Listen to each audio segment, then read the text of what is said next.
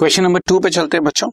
ए B C D चार partners हैं। Four three two one वो डिस्ट्रीब्यूट कर रहे हैं अपने प्रॉफिट्स फ़र्स्ट जनवरी 2015 उन्होंने ई e को एडमिट किया, नया पार्टनर वन टेन शेयर के लिए, और ई e दस हज़ार रुपए अपना शेयर ऑफ़ गुडविल प्रीमियम लेकर आ रहा है, जो कि बुक्स में अकाउंटेंट ने रिकॉर्ड कर लिया। पेपर में ऐसा लिखा है कि करेक्टली रिकॉर्ड कर लिया। अकाउंटेंट ने क्या किया? गुडविल को एक लाख रुपए शो अब गुडविल एक लाख रुपए कैसे आई, वो मैं आपको बता देता हूँ बच्चों। दस हज़ार रुपए नया पार्टनर अपनी गुडविल लेकर आ रहा है और वो वन टेंथ शेयर के लिए लेकर आ रहा है। तो टोटल गुडविल निकालने के लिए उसको हम लोग रिवर्स मार देते हैं बच्चों। टेन बाय वन कर दिया। तो दस हज़ार अगर नए पार्टनर का शेयर है, जो कि वन टेंथ है तो total goodwill of the firm आपकी एक लाख रुपए हो जाती है। खैर, ये तो मैंने आपको अमाउंट समझाया। फ़िलहाल क्वेश्चन में क्या बोलते हैं?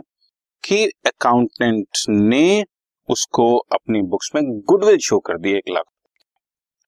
Was accountant correct in doing so give reason in support of your answer अब बड़ी सिंपल सी बात है।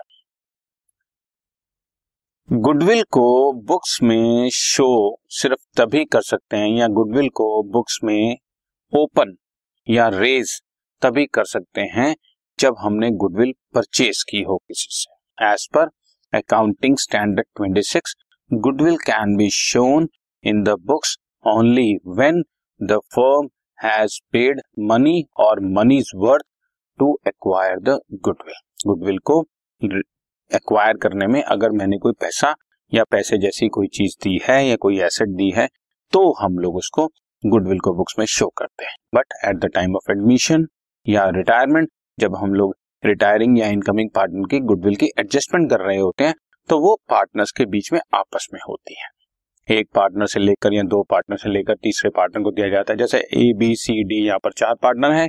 ई नया पार्टनर आया तो ई e से गुडविल लेकर ए बी सी डी में उनकी सेक्रीफाइसिंग रेशियो में बांट दी जाएगी। वो कैपिटल अकाउंट के बीच की एडजस्टमेंट उसमें कहीं पर भी बुक्स में गुडविल शो नहीं किया जाता। ठीक है? So accountant is not correct because new partner has brought share of goodwill in cash as per accounting only purchase goodwill can be shown in the books आप अकाउंटिंग ट्वेंटी सिक्स वहाँ पर explain कर दोगे या ये कहोगे accounting twenty six coat भी कर दोगे तो आपके आंसर को पूरी वेटेज मिल जाएगी।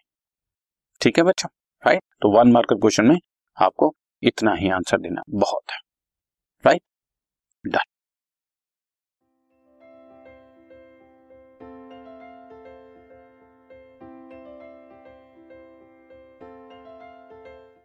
this podcast is brought you by Hubhopper Shiksha Abhiyan अगर आपको ये पॉडकास्ट पसंद आया तो प्लीज़ लाइक शेयर और सब्सक्राइब करें और वीडियो क्लासेस के लिए शिक्षा अभियान के यूट्यूब चैनल पर जाएँ।